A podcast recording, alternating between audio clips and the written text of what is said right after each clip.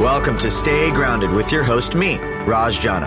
I'm the founder of JavaPresse Coffee Company, and my life changed after my mentor died with three months left until retirement. That experience inspired me to start a personal journey to discover how we can all live a purpose driven and meaningful life starting today.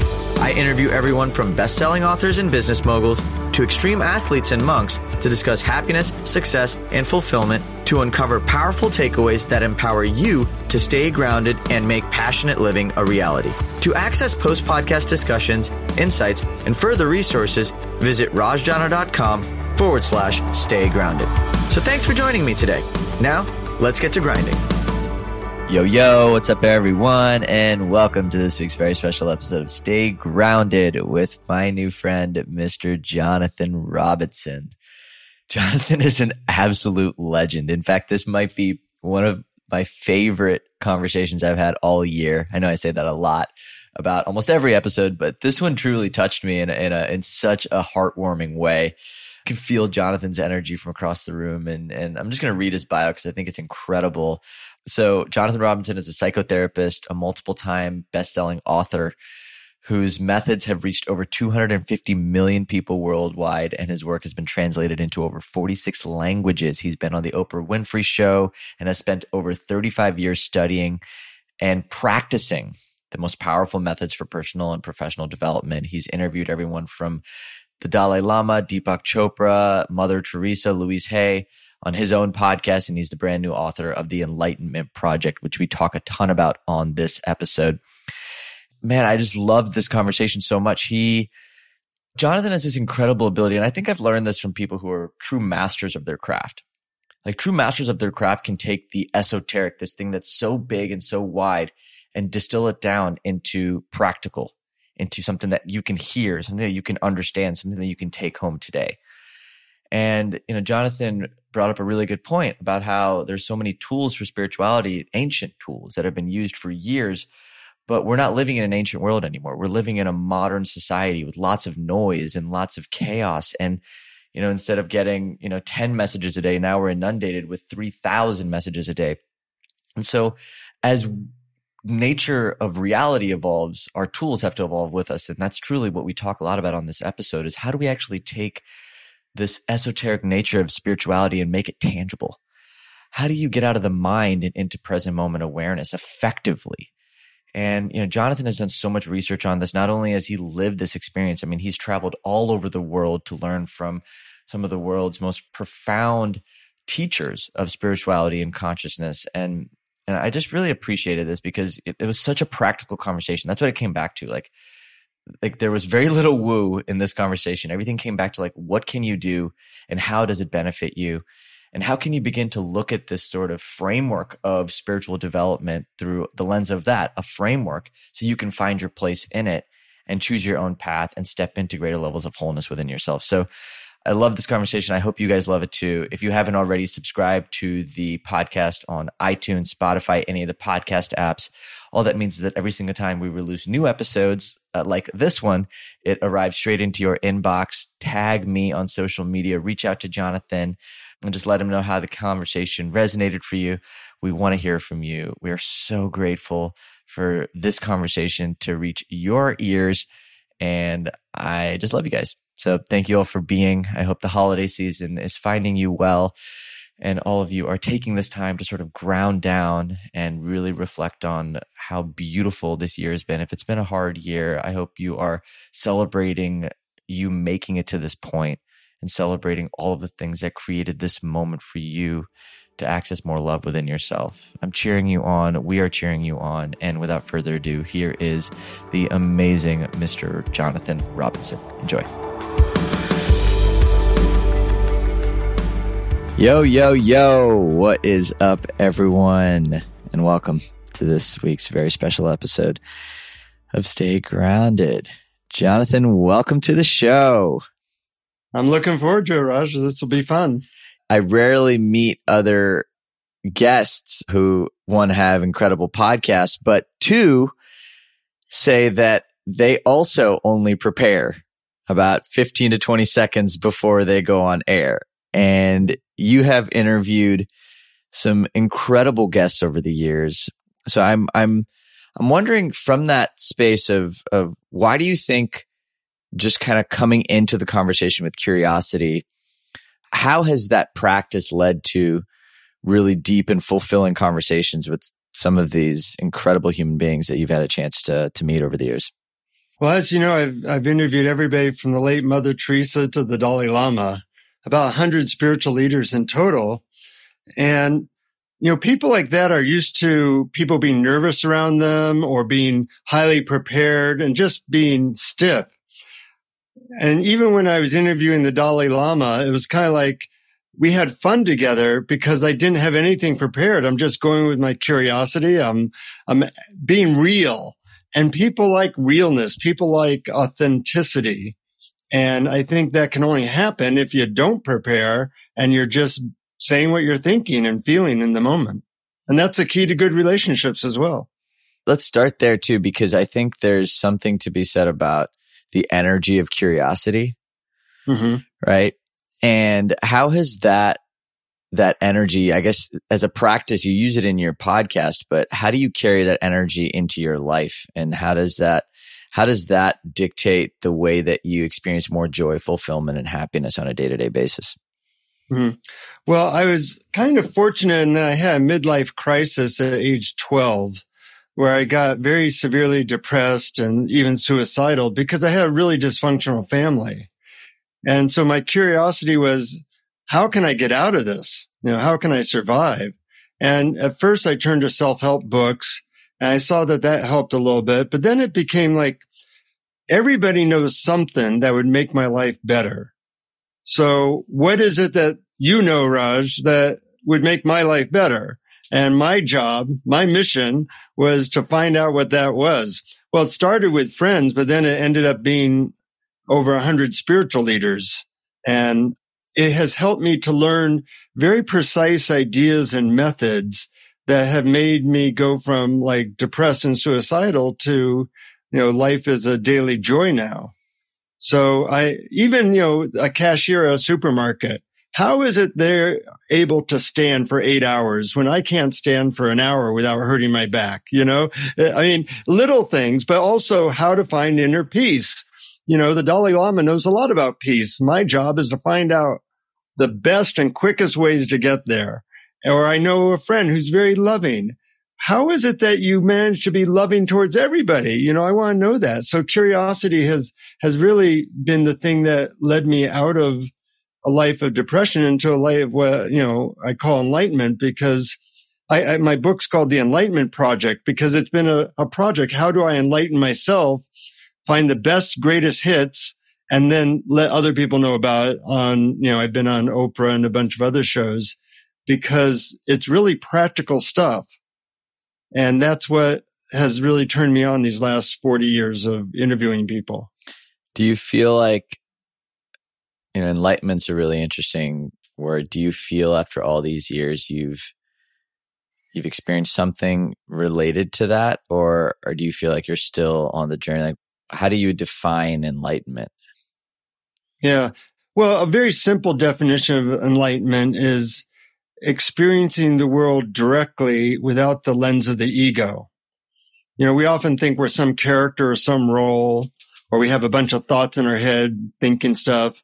But if you can clear all that up for a moment, even, you know, maybe watching a sunset or looking into the eyes of a child or making love, then you're experiencing life really directly. So I think people have moments of that. The question is, how do you have more moments of that? So I've gone from having like one of those moments per year to having one of those moments per hour. And those really precious sacred moments of being fully here, fully alive and aware really are what make life worth living. And if you can have them 20 times a day, that's good. Some people, not me, live in that all the time. They are fully awakened beings but at least, you know, I'm moving in the right direction. Well, I love that. That's actually a beautiful way to put it. It's, it's pure presence. Anything yeah. that brings you into pure presence. How, so you said you experience it, you know, several times a day. You know, what are the different entry points for you to enter or to quiet the ego? I have a very loud mind. and a lot of times, you know, I'm sure you're the only one. There's no one else problem. right. So for anyone who else who, who may have chatter, chatter, chatter up here, you know, how to, what are some different ways that, that you personally practice getting or moving beyond the ego into pure presence that have worked for you or anything that you've learned from any of the individuals you've interviewed over the years? Well, that's a big question. In, in the Enlightenment Project book, I probably present 35 or 40 different entry points because I think each person has to find what works for them. It's very specific. So what worked for me may not work for you. But just to give you an example of one thing, how I'm a lazy person, Raj. So most methods I know that work for me take less than 20 seconds to do. Because if something takes a while to do, I'm too busy. I probably won't use it. So one example is when I've interviewed a lot of spiritual teachers, they've said that gratitude is an entryway to this enlightened experience. And so when a friend of mine came back from India, all like shiny and, and he said he learned a way to be grateful throughout every moment of his day. I said, well, what's the method? And he said, well, you have to get the method directly from the guru. So I go to India to get the method from the guru. I mean, it's 20,000 miles away or whatever. And, you know, once I'm there, I take rickshaw for four hours and finally get a chance to talk to this guru because I want this method. So in an Indian accent, the guru says, yes, my method's the most powerful on earth.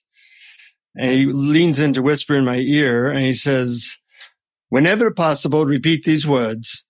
The mantra I give you are the words, thank you. Mm. Well, I look at him, I think he's joking but he's not smiling. So I say, that's it. I traveled 20,000 miles to get thank you. And he said, no, that's it is what you have been using. That makes you feel like you never have enough. My mantra is thank you, not that's it. You know, so when you eat good food, say thank you. Or when you see your child or a sunset or a pet, say thank you. And soon you'll be filled with gratitude. Well, it sounds stupid, but nowadays I'll feel my heart many times a day for like five seconds and then say thank you to God or the universe. And it taps me into a very quick moment of being grateful for this thing. I mean, I get to talk about this stuff with you. You're on the, you know, other side of the country. It's all free. Your listeners didn't have to go to India to get that mantra.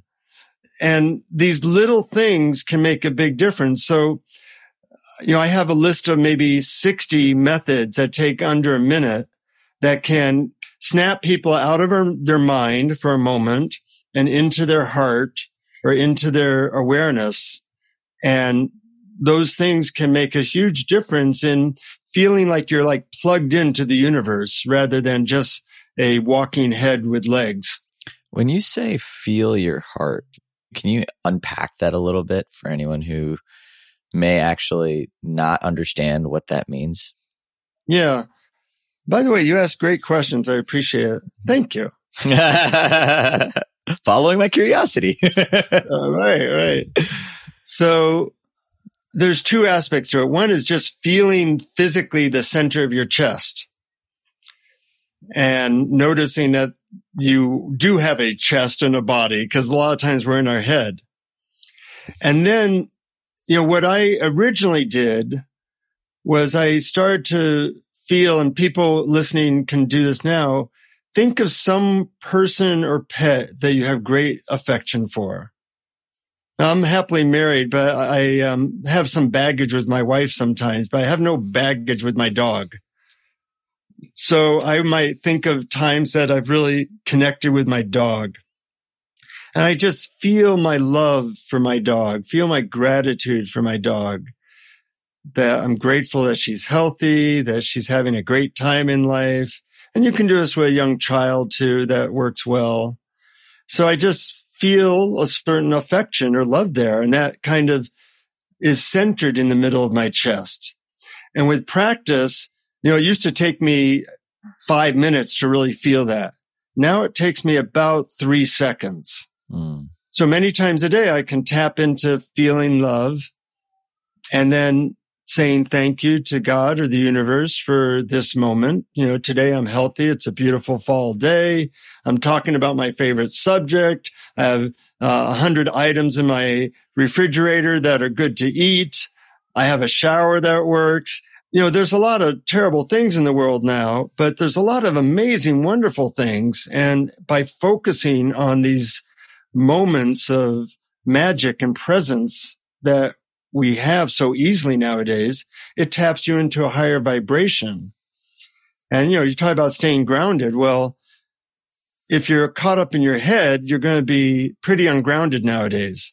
But if you tap into gratitude, love, and inner peace, that's really the way to be grounded. Mm-hmm. And I, I love that you're tying in inner peace, which seems like a very calm state with the opposite, which is like magic and awe and wonder. It's like there's these oscillations because all of it is love. Yeah. And that's why I just love even the idea of many different entry points into this state because it's very empowering. Like you can enter into bliss and love. I, Joseph Campbell had a really beautiful quote, which was, you know, bliss is every feeling fully felt.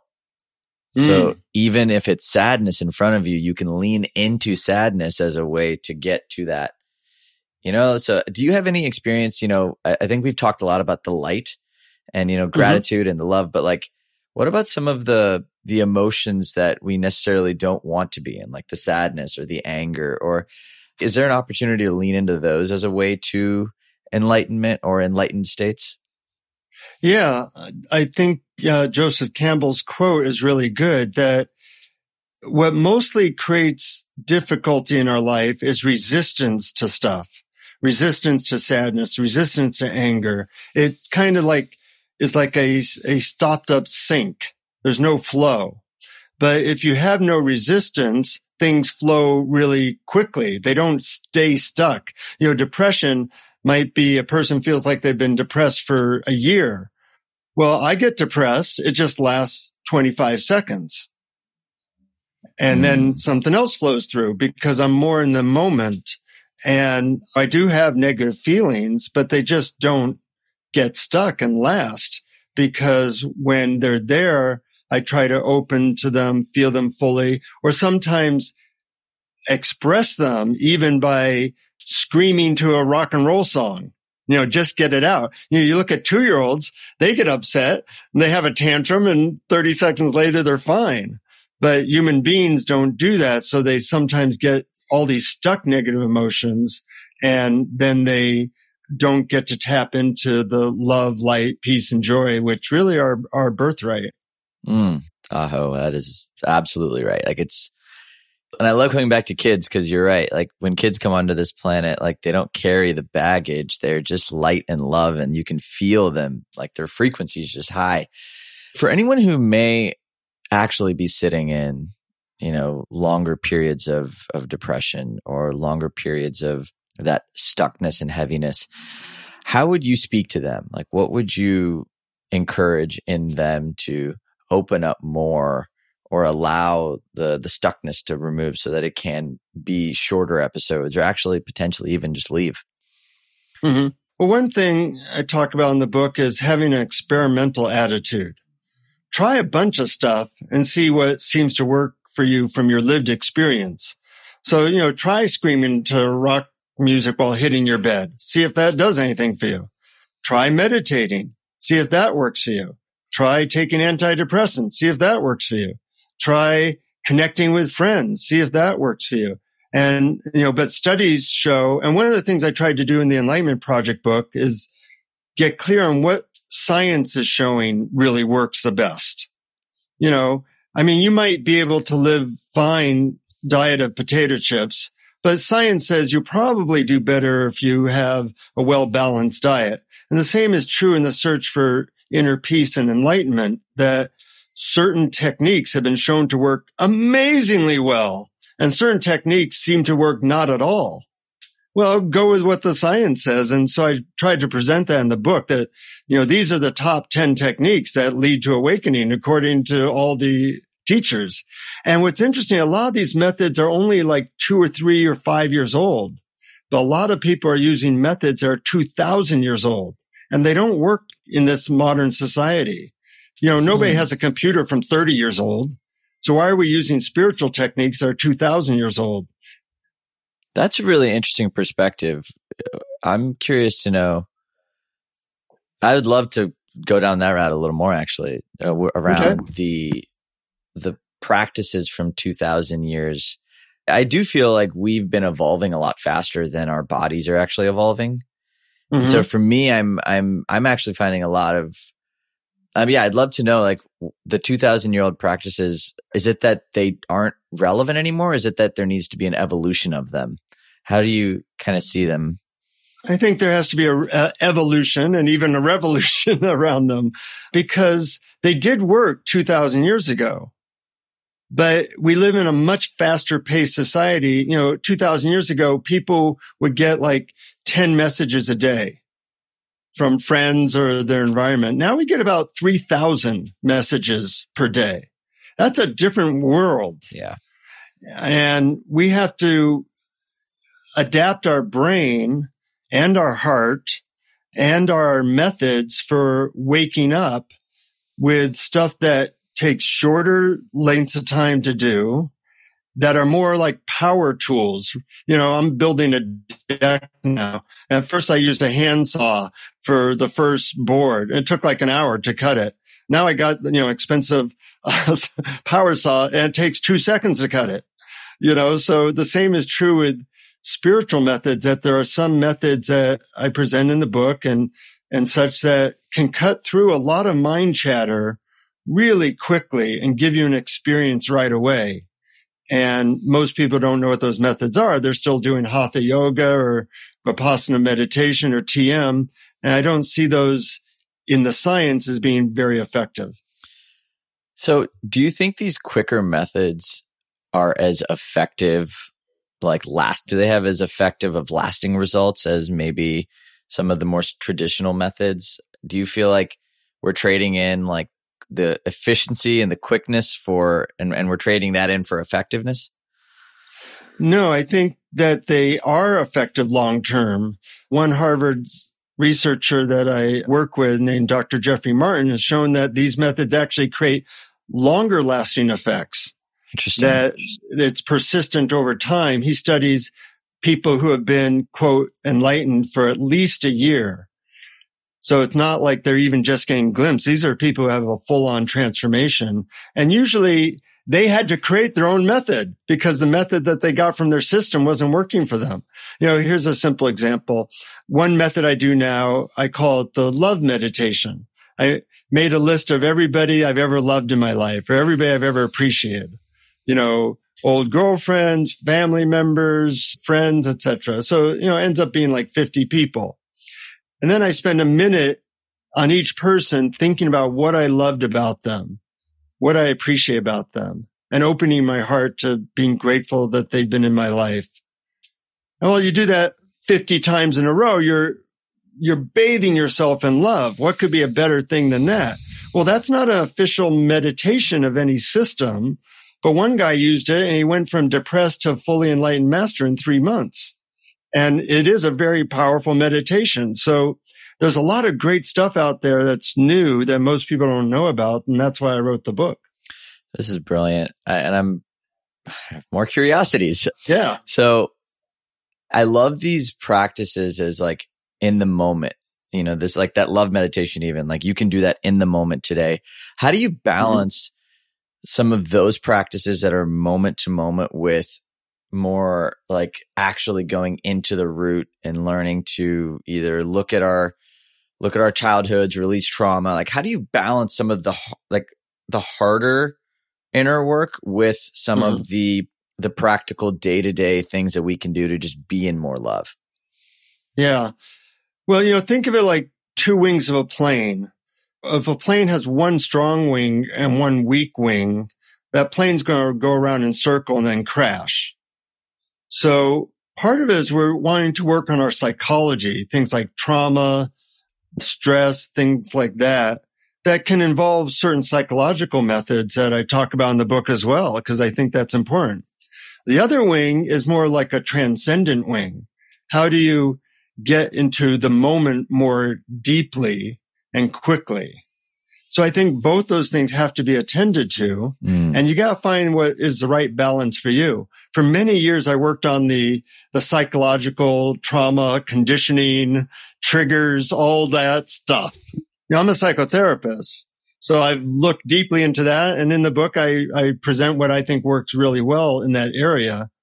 And now I'm more on the transcendent side. I've cleaned up a little bit. Mm, yeah. And I work more on the transcendent side because that's really fun. but I think you have to do both at the same time and just find the right balance for you. I really appreciate, you know, you even saying you, you did that. And then it's like, okay, I feel complete. Now I can go play. I love the word even play and fun because it is more of a creation, a transcendence. And so do you feel like I went through a period where I went really deep into the the psychology, the psychotherapy, that route. Like I went really yeah. deep for a few years and I'm so grateful that I did that because it it was difficult like going into it and being in it, but I also feel so much clearer now. Like my nervous system just calmed down and now I can just mm, stay mm-hmm. over here a lot easier. How much of a like for somebody who's just starting out, I mm-hmm. guess, mm-hmm. you know, they're not as far down or may not have a lot of resources. What balance would you recommend to that person? And how do you recommend they find their balance? I guess if, if there's uh-huh. limited time, if there's thousands of tools, like, you know, how do you, yeah. how do you sort of approach this, this kind of overwhelming world of, of learning to love yourself? well, I think it's useful to think, what is my weakest leg now? And work on your weakest leg. You know, some people, they don't even know what transcendence means. They don't know what meditating into ecstasy is like. For them, I might even suggest, you know, psychedelics, just know what's out there, know what's possible and be yeah. careful with that. um, or, or, or go to a retreat and, and maybe quiet your mind and see what that's like. But for other people, I would say their weakest link is they always have trouble in relationships. So do some therapy or learn some communication methods because that's a weakest link. You know, if Bill Gates tries to make an extra billion, that doesn't really affect his life. But if his back is hurting and going to a good chiropractor fixes his back, that makes an amazing difference in his life. And it's the same for you and I that there's usually something that we're not attending to. It might even be finances that if that were better, everything else would be better. And so in, in the enlightenment project, I talk about those different areas and how to know what your weakest link is. Cause mm. a lot of mm. people don't know that, you know, just asking your friends. When I asked my friend, when I asked my friends that, uh, 10 years ago, um, they all said the exact same thing, which wasn't even on my radar. So, you know, it's not always obvious to us. Yeah. And I love that the weakest link, you know, I, I found for me the parts of my life that I don't want to look at. But that's also a thing though, you know, like I remember there was one point in time where I knew my weakest link, but I really didn't want to go there because I knew what kind of, I know what that would involve. So I kept going for the smaller wins, the little things. Yeah. How yeah. do you encourage or empower, I guess, or even inspire that the courage to go and look at the areas of your life that you may not be ready to look at or you may feel afraid or or mm-hmm. apprehension around? Well, in the book I talk about motivation because a lot of things we know what to do but we don't do what we know. Mm. And so I do talk about some motivation methods to help you stay consistently motivated to do what might be challenging for you. And those motivation methods really help a lot. Another aspect is breaking it down into small enough steps. You know, the way you eat an elephant is one bite at a time. So, you know, I used to be afraid of everything. And then I said, okay, I'm going to work on my best guess for how to deal with fears 10 minutes a week. I can do that you know, and then it was like half an hour a week. And, and, you know, if you're consistent, you make a lot of progress. Now hardly anything bothers me at all. So it's really a matter of, of pacing yourself. This is more like a marathon than a sprint. Yeah. How has the quality of your relationships changed as a result of you leaning into practices like these on a on a regular basis? Well, they've definitely transformed. I used to have really bad relationships with lots of blame and little joy. You might know I've written a couple books about relationships and one sold a million copies. So, you know, I really focused on that area. And now, you know, I have so many relationships that are good and, and fun and joyful and loving. You know, it's a totally different world. And, uh, you know, I see a lot of couples they just fall into the same traps over again, blaming, shaming, complaining their partner, you know, but having a certain spiritual vibration or perspective where I'm feeling love from the inside really helps because you can't give what you don't have. Mm. And part of staying grounded is I used to ask all these spiritual leaders, what's the meaning and purpose of life? What are we here to do? And after asking like 40 of them, I gave up an- an- asking that question because the first 40 gave the exact same answer. So for 14.95, your listeners can find out. no, come on, Jonathan, don't leave us like that. okay, okay, what is it? Come on. Yeah, they said we're here to do two things. I, I was surprised that they all said the same thing. You know, I'd be if you can get Mother Teresa, the Dalai Lama, Deepak Chopra, Adyashanti, and Byron Katie all saying the same thing, that's pretty amazing. So they said, first, we're here to find inner peace and love within ourselves. Not a new message, but not many people are really doing that or having much success at it. Once you find some inner peace and love within yourself, your next step is from your abundance to help other people. Because there's, uh, you may have noticed there's a little bit of suffering out there nowadays.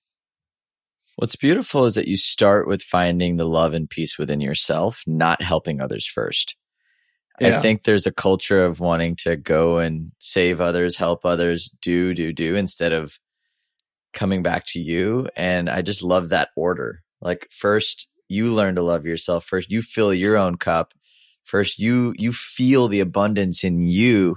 Then from there, share it overflowing with others. It's never a, let me sacrifice myself so that I can serve another. And I think that's a really powerful message, especially as it's coming from so many different individuals that, you know, I would believe have done the work, or at least it seems like on from the outside. You know, they've all experienced yeah. some level of that within themselves. And and that's why they're able to actually give so much to the world. Right. You know it's like the uh, airplane thing we hear you know put your own oxygen mask on first and then your child. Otherwise you might both die. Yeah. Yeah. Well and it's do you think there's a difference between love and inner peace? Well they're both higher vibrations than most people live at if you have peace, it's easier to feel love. If you have love, it's easier to feel peace.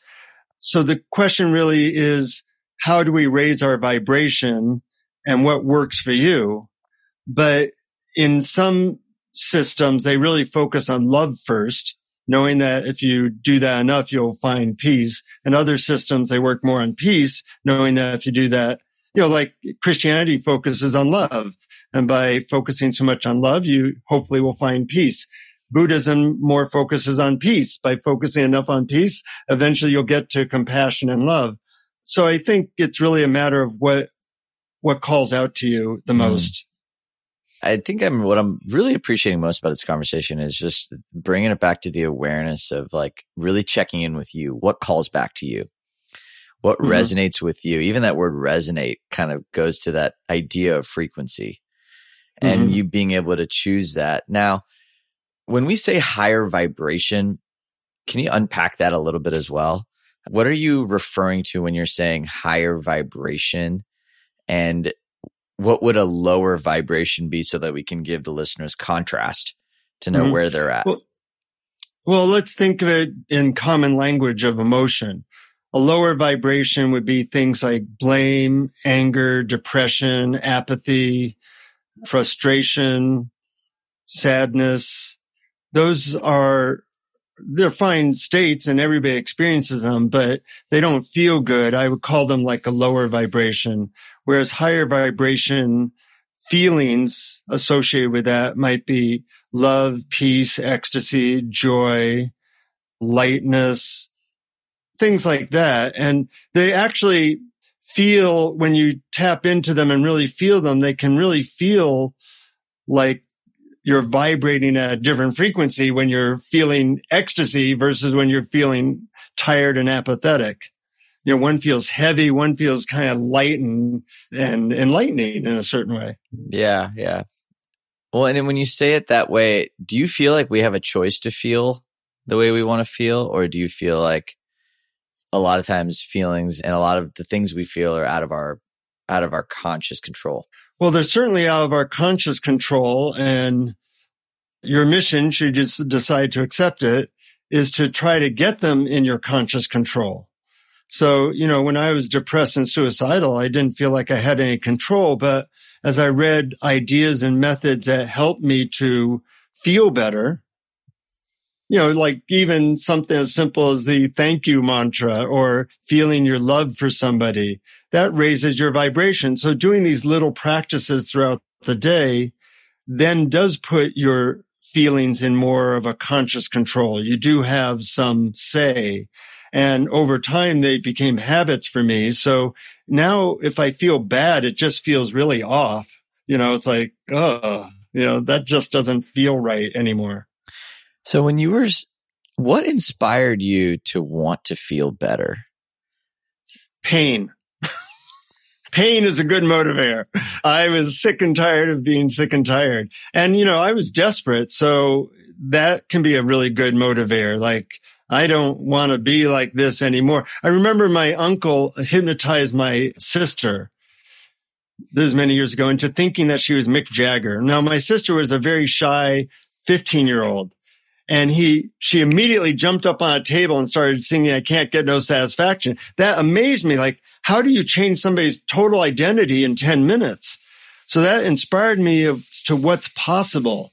You know, later I took psychedelics and I saw, oh man, there's a whole world outside my head that could be joyous and amazing and I didn't even know about. Mm. So a, combination of pain of feeling depressed and then the possibility of pleasure of knowing that there were whole vistas that I had missed before.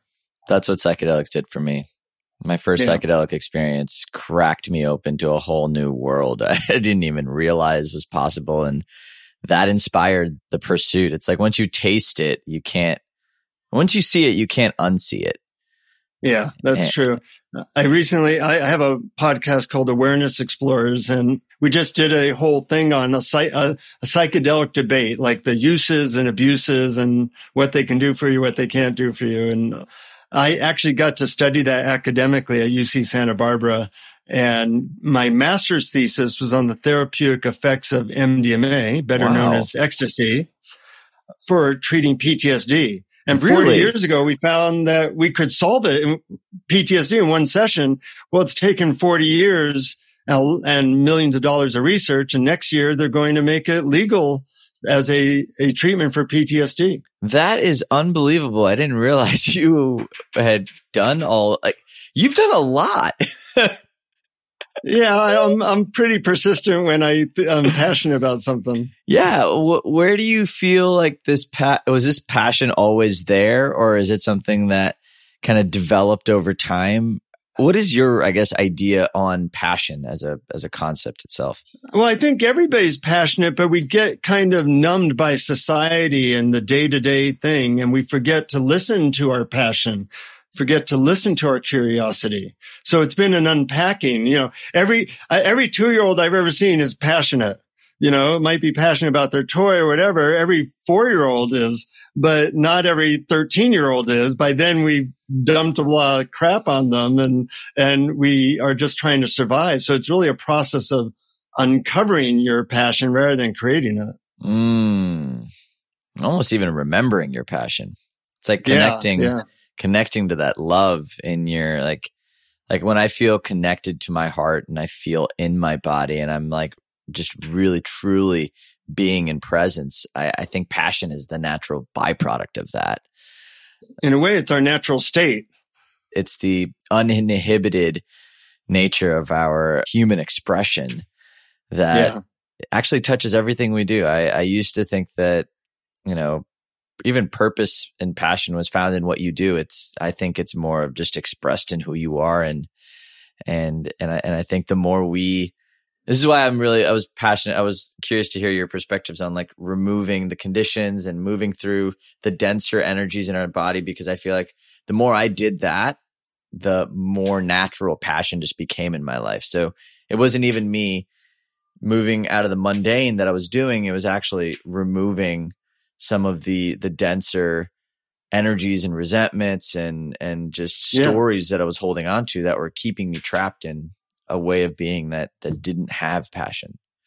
Yeah, you're undoing the rocks on your back so you just, you know, naturally rise up because you're lighter. hmm hmm What has been your favorite I guess spiritual leader to learn I mean, I'm sure it's hard to pick that, but if you had to pick one conversation that truly actually moved you or helped you see yourself in a whole new way, which conversation was that? Well, I went to see a guru named uh, Poonjaji in India, and uh, I didn't know much about him. So when I got to his place, which was his house, you know, I just walked in and he's having a, a, a discussion, but he points to me and he says, you sit here, like right in front of him.